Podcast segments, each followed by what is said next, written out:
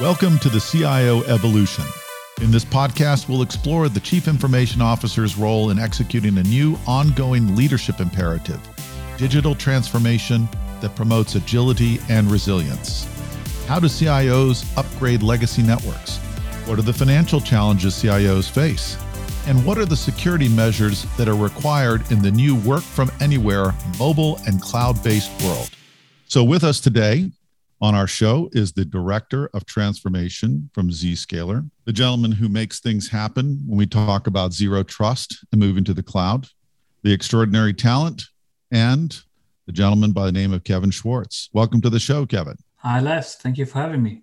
It's exciting to talk with you today because there's so many topics around this idea of network security and a cloud first world arguably the world is moving in this direction. And as a CIO and now a CITO, since I just joined the company Stride Inc., a ed tech company based out of Herndon, Virginia, I'm having to look at lots of different environments, not just for Stride, but for the schools and then for the students and for the students at home and then the, for the teachers at home then the teachers at the school and then the students at the school and gosh you know it gets pretty complicated so, as you see the world, and as businesses like Stride or others are exploring sort of all the different endpoints and migrating to the cloud, what does that mean in your mind for network security? It's an interesting question. I mean, you having in your job already that what many organizations didn't have before, I guess what we all know what I'm referring to. And simply what we are seeing is an explosion of usage of different endpoints. We are away from this managed estate that everybody loved or hated before when we also been back in offices. So we're all working from anywhere. I guess we've seen the adoption of working from anywhere. So with the adoption of cloud that everybody did, the term network is something that I guess is dying more and more and more because we're not any longer protecting a network. I mean, we are not on a network at the moment. We are some sort of in the internet somewhere. Yeah, our application that we're using here to talk is somewhere in the cloud. So the term network is an old term. Does a network in future still exist? I do believe so. A data center will still exist even with 5G. But the term network security will vanish because security has to be everywhere where we are, has to protect whatever we are consuming. And that's where we have to get to. And I guess that's also interesting for your scenario you described. Yeah, I would say it's very interesting for my scenario because, you know, the network is everywhere in our case. And I think this is true, just as you say, for many businesses and it seems complicated. Like, how do you measure what's in the network? How do you address the traffic? How do you protect not just what's in the network and the traffic, but then the endpoints and sort of what are the privileges? So, how do you see that world moving from what is essentially this old model now to the world that is demanding a new model? What are the key things that have to be considered, and what's the impact on the traditional security model? I guess always, and you as a CIO or C level will, I hope, agree with me. It's the term of visibility to be able to fell decisions and make the right and wise decisions. So I have to have an insight of what's actually going on. I guess certain things we can't change anymore. We can't force people back into offices. We can't force people again, you know, to say, hey, your iPad is not any longer a device that you're allowed to use. Please use again your old Windows machine. So this is something which we are simply changing factors, you know, and we have to adapt them. But what we have to ensure, we have to know who is out there accessing with what, what, right? And this is a type of visibility that we have to get now. We were striving for achieving for decades as part of network security. Some were successful, some were not. So the term, I guess, that everybody is now arising and hoping that this is solving the topic is zero trust a sort of architecture that everybody is now hoping and praising that this is going to bring the answer for the problems that we're having now available and, and will have in the future. So when you say know what is what, which intellectually I get that, I, I, I think. So put it into an example for me where I can understand, because now having to have yeah. the CITO role and the cybersecurity, what do I need to pay attention to? First of all, we've learned the last two years what it's all about. We have a user that are trying to access applications. We actually do not care too much how they are doing it, but when we're looking back and how we did things, and I'm, I'm referring back to network security, we wanted to know who is accessing my network. Okay, what is the network? Applications. Okay, how do I protect applications? I have to build fences around with firewalls and all of. The thing, if you're asking me, that we missed with our multi-billion or multi-million projects was who is accessing actually what and who has access to what. So we mm. were knowing the who, we were knowing the what, but we were not knowing who is doing what. And this is now the type of visibility that we are requiring. Because otherwise, what we are going to do in future is we are using for new problems old answers. We're still trying to build fences around things which we believe we have to protect. But as we're seeing now more and more, and I mean, newspapers are not plastered since yesterday full of it, it didn't seem to really happen that these type of old answers are really effective. That makes a lot of sense. Now, I get that at a fundamental level. If I can see who is accessing what, I don't have to necessarily put so much around the what.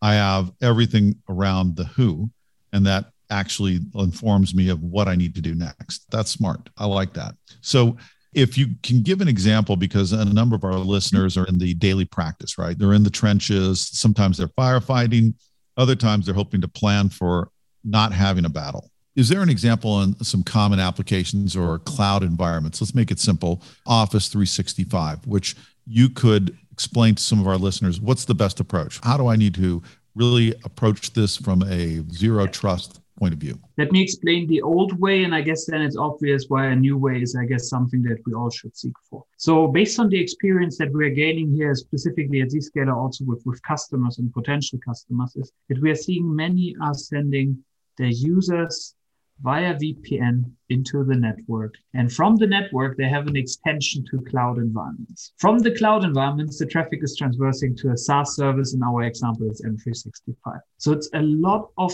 places where our traffic is going via, where it sounds quite complicated. And you know what? Each of these places is costing money and they actually want quite some decent money. The question is if we are thinking about what we are doing as a user, more and more traffic that we are consuming, specifically with Microsoft 365, is destined to the internet. So if I'm now going back to this old example and I'm going sending my traffic via old parameters, old ways of cables, and I don't know, this sounds too complicated. So why I don't send my traffic right away towards the internet? Well, I'm scared that I'm doing something that if I'm not protecting it, I have a potential risk. So, right. how can I then achieve it? The perimeter security is the old way. The new way would be something that is inline me and brings me closest possible, fastest as possible to the application so that I can consume M365, which goes, by the way, even hand in hand with what Microsoft is saying.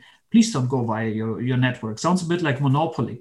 You know, rather send your traffic direct and as fast as possible towards us. We can then take care of it. And this is then something, I guess, where we just simply have to understand Microsoft is an application as many others. And I guess we just have to find ways away from the old world to be in line and brings us as fast but secure towards the application. This will simply help us not to only, of course, have something secure, but it will help us to basically accelerate and improve user experience. And I guess by the different stations versus the new way, it's quite obvious because I don't have three or four stations that can fail.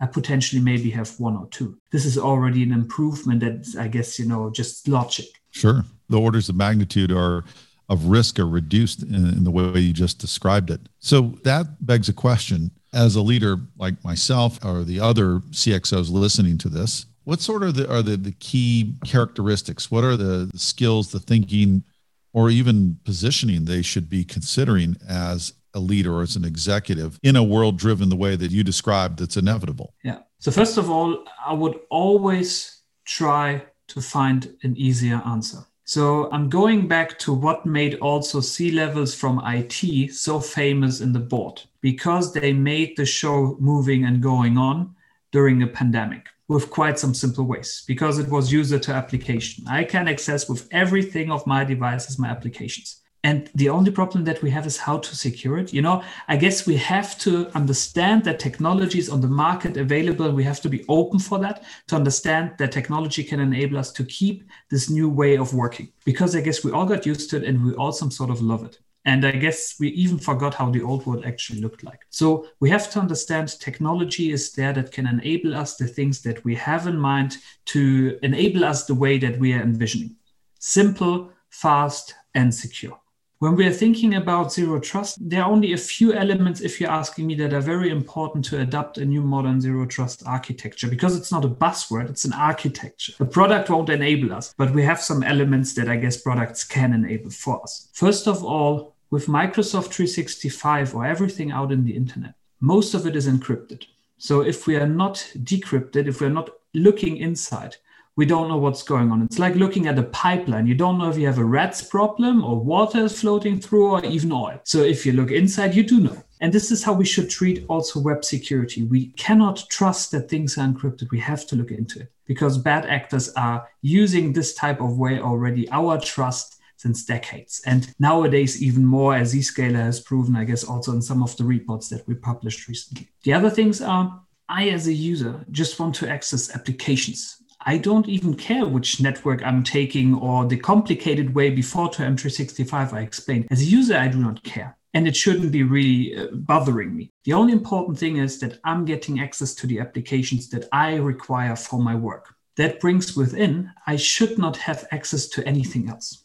And this is some sort of elements that we have to get into. The visibility I mentioned in the beginning is the first step to get to it to then be able to differentiate why does Kevin have access to so many applications? He's just dealing in HR. The third thing is the attack surface. We have invested in so much fancy security tools and they are super. It's for me, I'm comparing it always with a bouncer at a club who's into MMA fighting. They are strong and they are good as long as no MMA fighter or Jackie Chan is coming around that could beat them up to get into the club.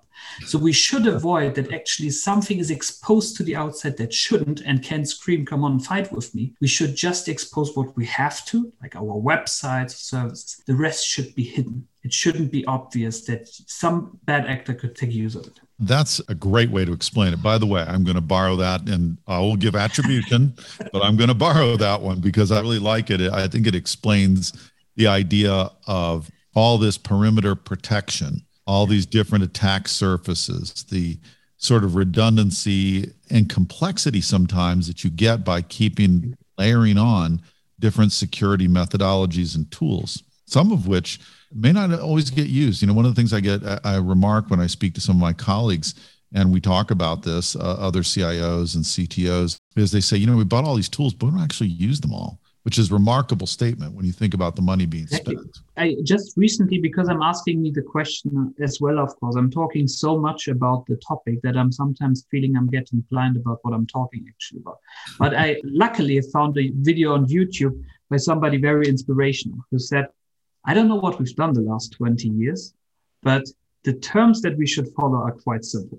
And that sort of, you know, gave me then again the confidence, okay, I guess we're on the right track. Yeah, so it is how we describe. And on that simplicity, you said a couple of things which strike me as, again, as a tech leader in a big company, publicly trade, all that sort of thing, which I have to worry about the security and the compliance and making certain that people shouldn't have the privilege to access certain things. But I also think about this in these business opportunity terms. And what do you think the role mm-hmm. is of now the tech leader in organizations that are of scale or even, even smaller, of course, in any size? But is there a business opportunity within that role to help with better security to create either trust or sovereignty or values that the customer or partner might want? Is there a business opportunity, is what I'm getting at? So, to your first part of the question, I guess the role has changed already. We're seeing IT leaders are not any longer some sort of part of the CFO department or somewhere hidden behind. So I guess everybody now understood, and the crisis has just proven it. It was a board topic, and IT teams delivered. So they won a lot of trust, which now ends up in a huge transformation of many organizations that I personally have never believed would transform that quickly now. So you have a different motivation level which is great to see because they got the support they haven't had before. Generally, when we're thinking about securing this new normal, this, this work from anywhere type of scenario that we're all going to be in, it is going away from silos where we are saying we have workplace, we have network, we have cloud, we have security.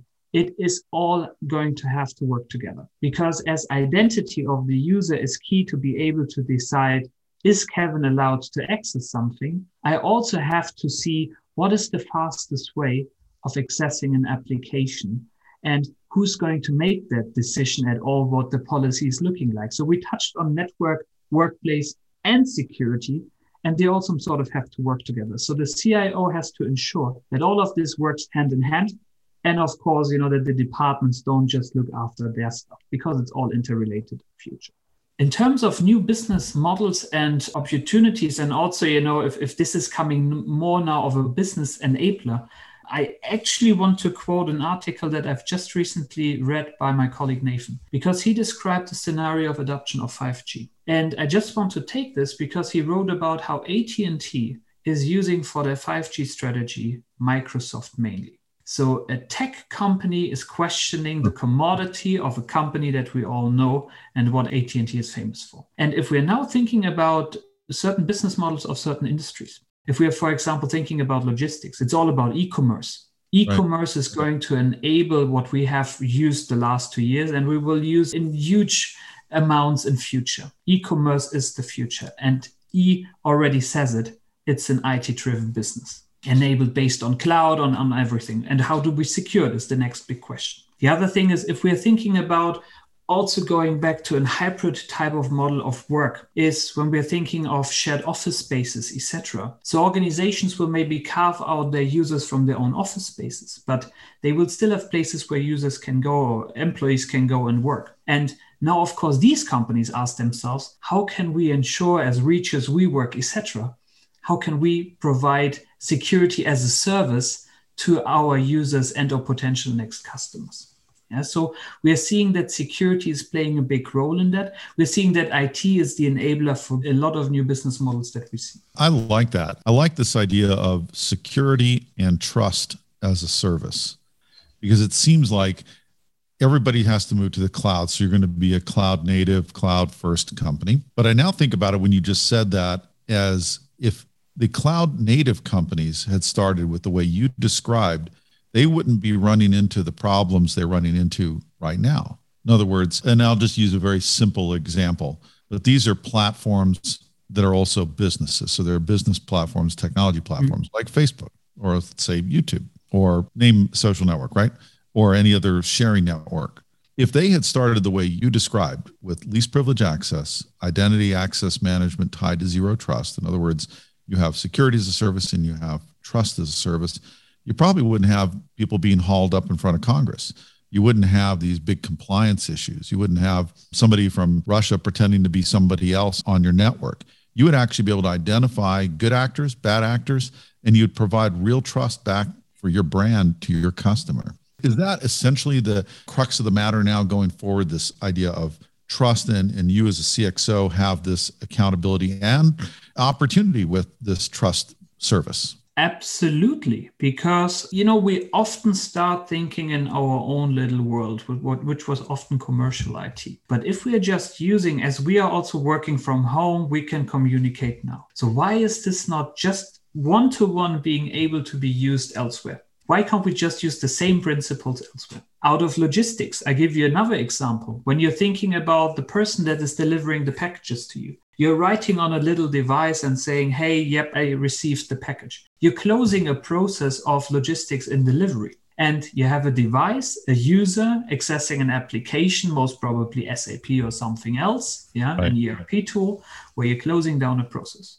Can Zero Trust help there? Can I ensure that this user seriously just can access this ERP system? Is there a level of security that I can enhance here? And these are things that we're seeing more and more people now starting to think about because it's such a wide various of range where we can adapt that. You mentioned a lot of customer examples where you want to provide something to your own customers and say, hey, this is how I can secure how you're accessing what I'm offering you. And I guess when we're using this, that is already huge. And the opportunity is endless because everywhere where we, we have a user, we can authenticate, identify ourselves. If not, I mean, yeah, bad luck, right? Then I guess we shouldn't have bad luck. Definitely. Yeah.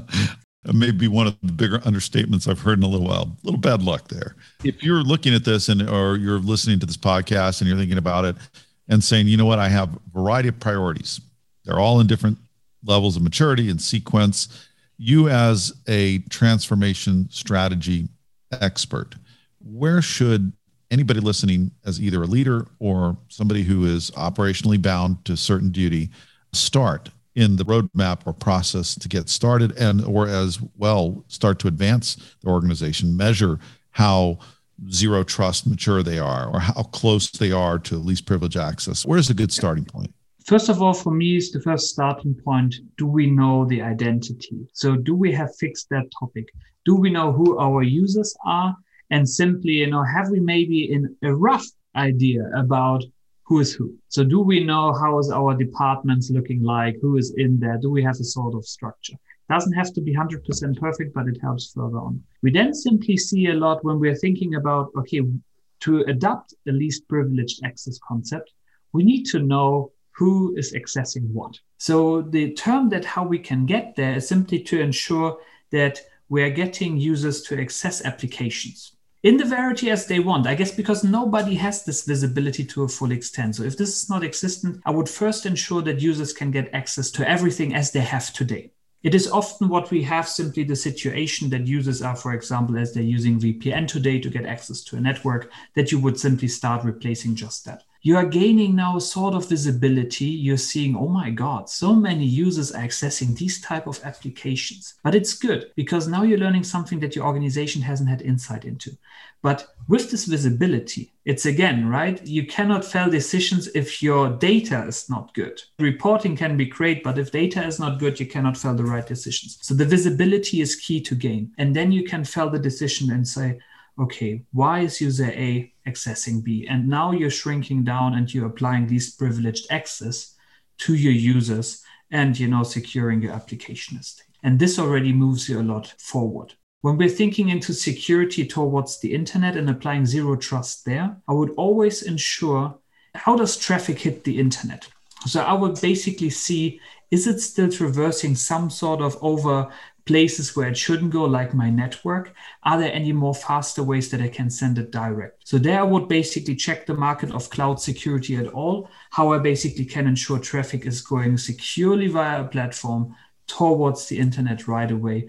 And we are applying TLS inspection to simply check into the traffic and see that there's nothing going in that we shouldn't have. And then from there, I guess if we're doing the two aspects of our internal applications, wherever they are, getting the visibility, getting more granular, and having visibility into the internet traffic and potential threats in there, then we have a good base. From there, we can enhance okay, I'm now moving my applications to the cloud. So I have to advance maybe how users are accessing my internal applications. I can improve, I can avoid these backhauling, even if I still may have it for internal application traffic. And for internet traffic and security, there I can then decide okay, do I get now more advanced? The features that you said that when you're speaking to CTOs, if you're asking me, not looking into internet traffic, but having a lot of security features, hmm, I guess first to the basics, have visibility, and then apply more when it's applicable.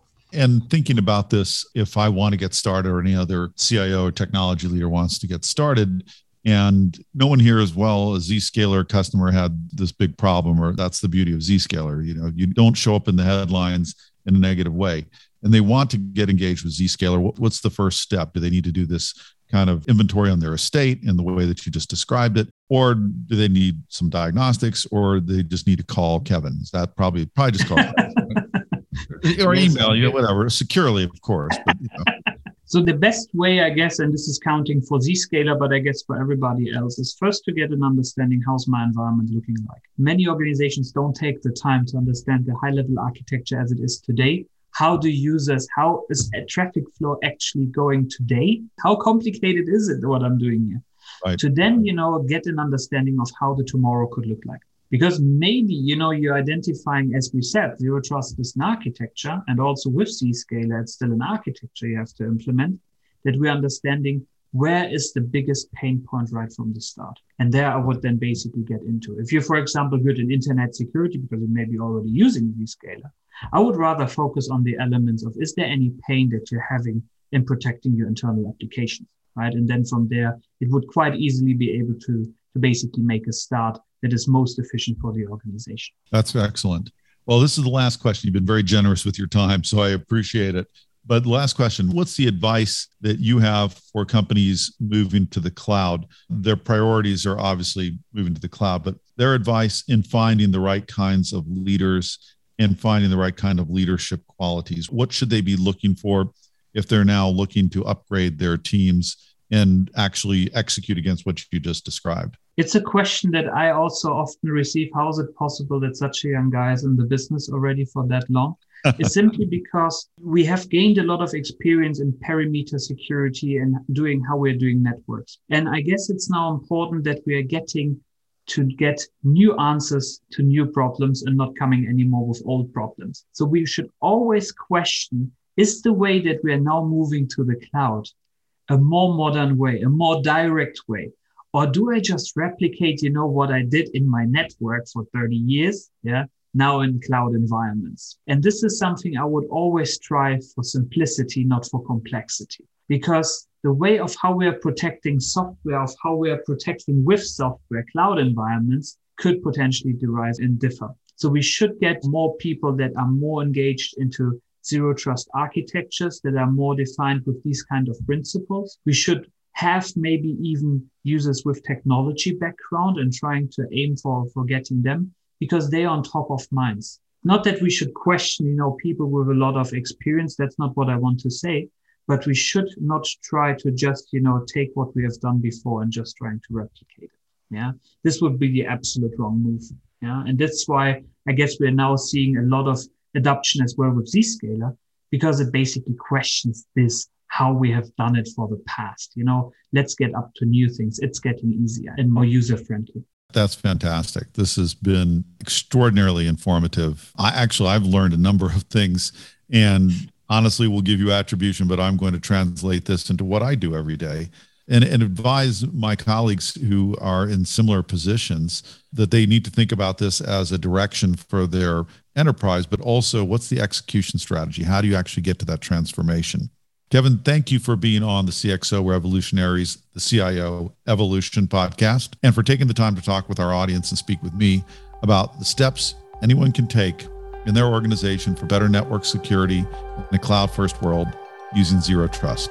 Thank you so much for being on the show. Thank you, Les. Have a good day. Thank you. You too. And talk with you soon. Thanks for listening to the CIO Evolution. Check back with your podcast provider regularly for more episodes. You can find more episodes along with other podcasts on the CXO Revolutionaries website at revolutionaries.zscaler.com. Statements by Zscaler podcasters and guests are informational only and should never be construed as legal advice. You should consult your legal advisor on matters related to you or your business. Zscaler makes no warranties, express, implied, or statutory as to the content of this podcast, and it is provided as is. Content on this podcast may contain forward looking statements that are current as of the date of the recording and subject to change. These statements are subject to the safe harbor provisions created by the Private Securities Litigation Reform Act of 1995. Full legal disclaimers are available at revolutionaries.zscaler.com. Copyright 2021.